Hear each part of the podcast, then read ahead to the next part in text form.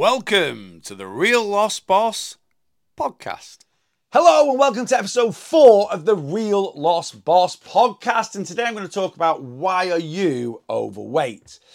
I started working as a personal trainer in June 2018, just over four years after starting my weight loss journey when I was 37 stone.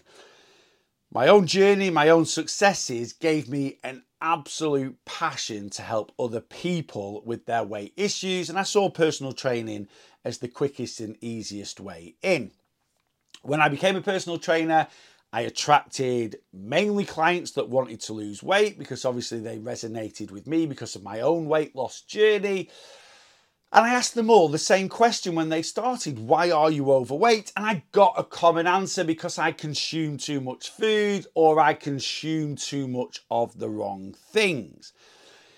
And over the weeks and months of starting being a personal trainer, and I kept getting the same answer, it really made me think I'm like, really? Is that the reason?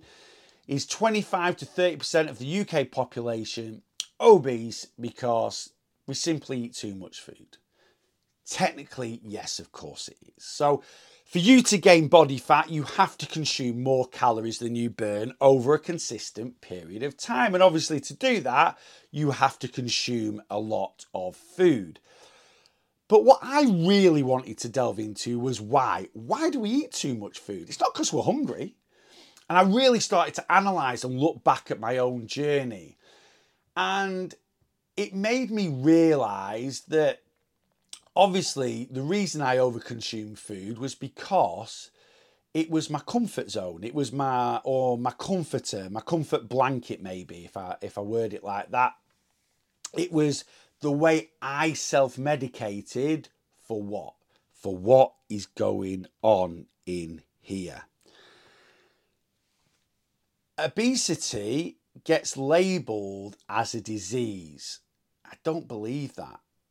Now, a disease might be, you know, a condition that we suffer with. And of course, obesity is a condition that we suffer with. But when I think of a disease, I also think of something like a virus, like we've just been through COVID and you had to have two meter social distancing. So if you don't have two meter social distancing from a fat person, you'll become fat. And I just don't think of it like that. I also don't believe there is an obesity gene. I do believe that we all have a genetic makeup that makes us more prone to gaining weight, but I don't believe that people are just born with a fat gene and people are going to be fat, right? So maybe I'm contradicting myself a little bit there.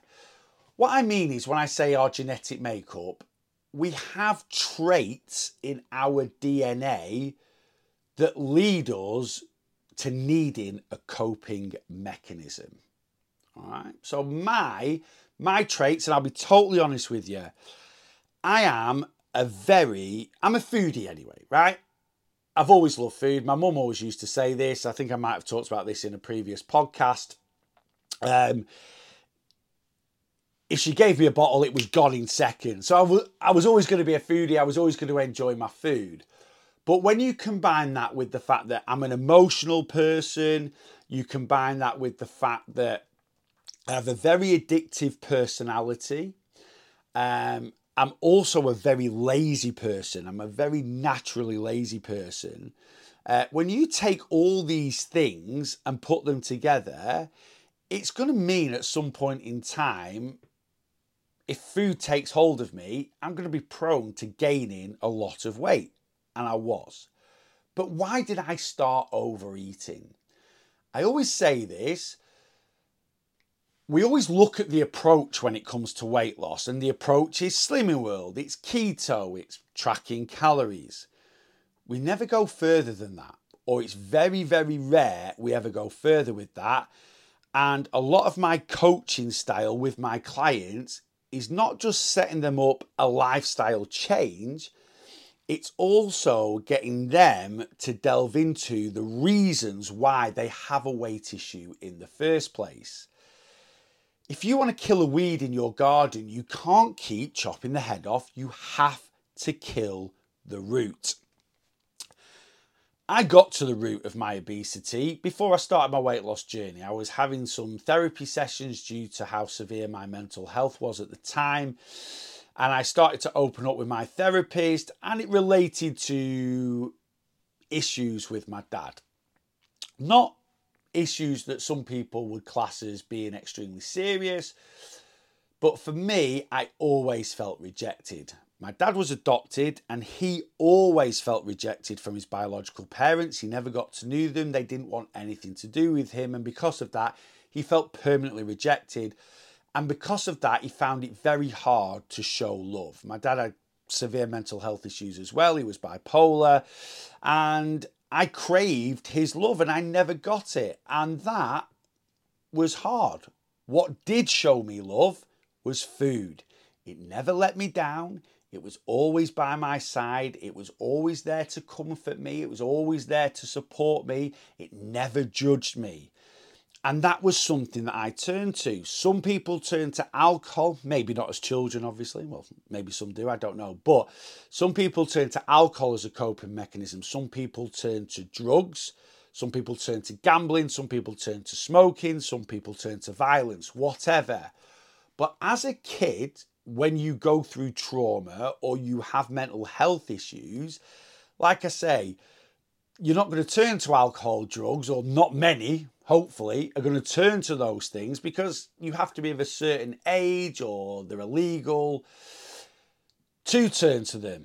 Food, it doesn't matter, right? If I'm five, six years of age and I've got the pocket money to do it and I go to my local shop and I buy eight chocolate bars, I can buy eight chocolate bars and I can eat them. once you use anything as a coping mechanism, you will use it for the rest of your life. So once you've got that trigger, so my trigger was the issues with my dad at probably eight, nine, maybe 10 years of age. You use it for everything then. You use it for sadness. You use it for jealousy. You use it for stress. You use it for anxiety. You use it for fear. You use it for everything. I say everything. There's a common trend in all those things I have just said stress, fear, jealousy, anxiety, uh, depression. They're negative emotions. This is why we use um, coping mechanisms. We use them to self medicate against negativity again, a lot of clients have told me in the past, I just overeat. I overeat when I'm happy. I overeat when I'm sad. When I'm sad. No one overeats when they're happy, right? Yeah, you might go out and have a slap up three course meal to celebrate your birthday. You might eat, you know, your body weight in celebrations on Christmas Day.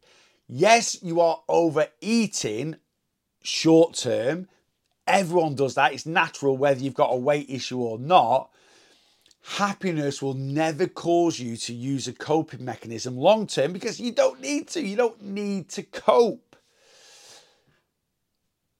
So, you're overweight, and this gets more severe the more severe your weight issue is, if that makes sense. So, someone that's maybe a stone or two overweight, I'm not saying that their weight issue isn't extremely serious and important to them. I'm not saying that at all because weight issues, any issues, is always subjective or relative to the individual.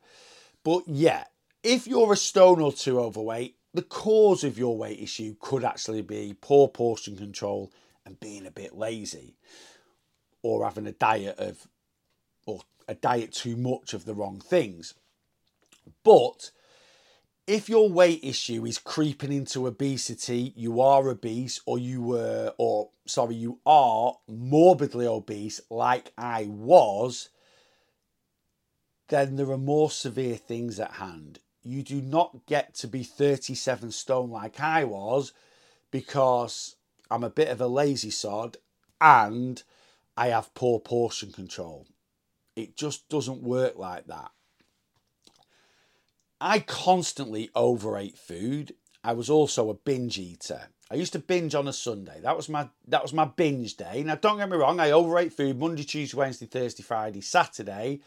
Sunday I overate food and I used to binge in the afternoon.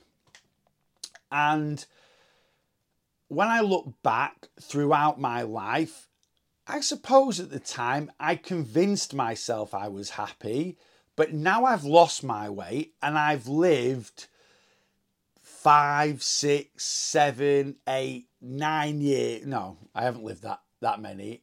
Three, four, uh, five years as a healthy weight. I realise now how unhappy my obesity actually made me. Even, you know, in my early 20s, mid 20s, when actually I thought I was happy. I wasn't. I was miserable. I was depressed. I've always suffered with mental health issues. I was diagnosed with depression at 19, on and off antidepressants since then. Uh, touch wood, I've took no antidepressants since I started my weight loss journey. And not many people know that because I've never really talked about it. But still, in my own mind, I always created a happy shield, especially when I went out, especially when I saw people. I created this uh, this happy shield, and I think I convinced myself that I was happy. If I'm being honest, even though I was taking sertraline most days, weeks, months to try and bring some equilibrium to my mental health. that's a big word. Um, I was miserable. I was unhappy. And one thing I achieved, or one thing I did to help me achieve my weight loss, was I tried to limit the amount of negative emotion in my life. You can't eradicate it, you can't get rid of it. We wish we could, but we can't. But you can limit it. You can work every single day at reducing it. I look at where I was at the start of my weight loss journey. I did a job that I absolutely loathed. I was lonely. I drunk way too much alcohol. And plus other things, I suppose. But I just existed. I didn't live. And my mental health was absolutely rock bottom what I did throughout my weight loss journey was I changed things. I changed careers twice to now where I'm an online weight loss coach doing a job that I absolutely love. I've gone from going on the sesh every weekend to having a couple of beers a week, if that, and maybe having a bit of a session once a month or once every six to eight weeks. People that drag me down, I don't spend a lot of time with anymore. Some of you guys might think that's quite drastic. I don't think it is. If you want to have success on this journey, you need to target and change the things that make you overweight. And like I said at the beginning of this podcast, most of us feel we're overweight because we eat too much of the wrong things, poor portion control, overall consuming too much food. And like I have said, yes, that is the main reason why we gain body fat. But the thing we really need to challenge is what makes us consume all this food in the first place. If you want to have a successful weight loss journey, you have to kill the roots. You have to tackle those issues. You are probably going to have to answer questions you don't want to answer. You are probably going to have to drag up things from the past that you really don't want to drag up. But for success of this journey and to live the best life that you can live, we get one shot at this. We are not cars. We can't abuse ourselves for a few years and then trade us in for a new model. You've got one shot, and it's never too late. It is never too late. I spent 33 years on this planet basically just existing.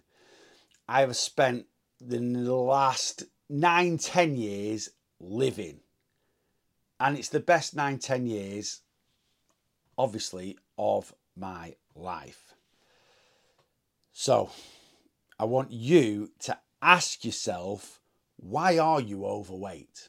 Why do you consume too much food?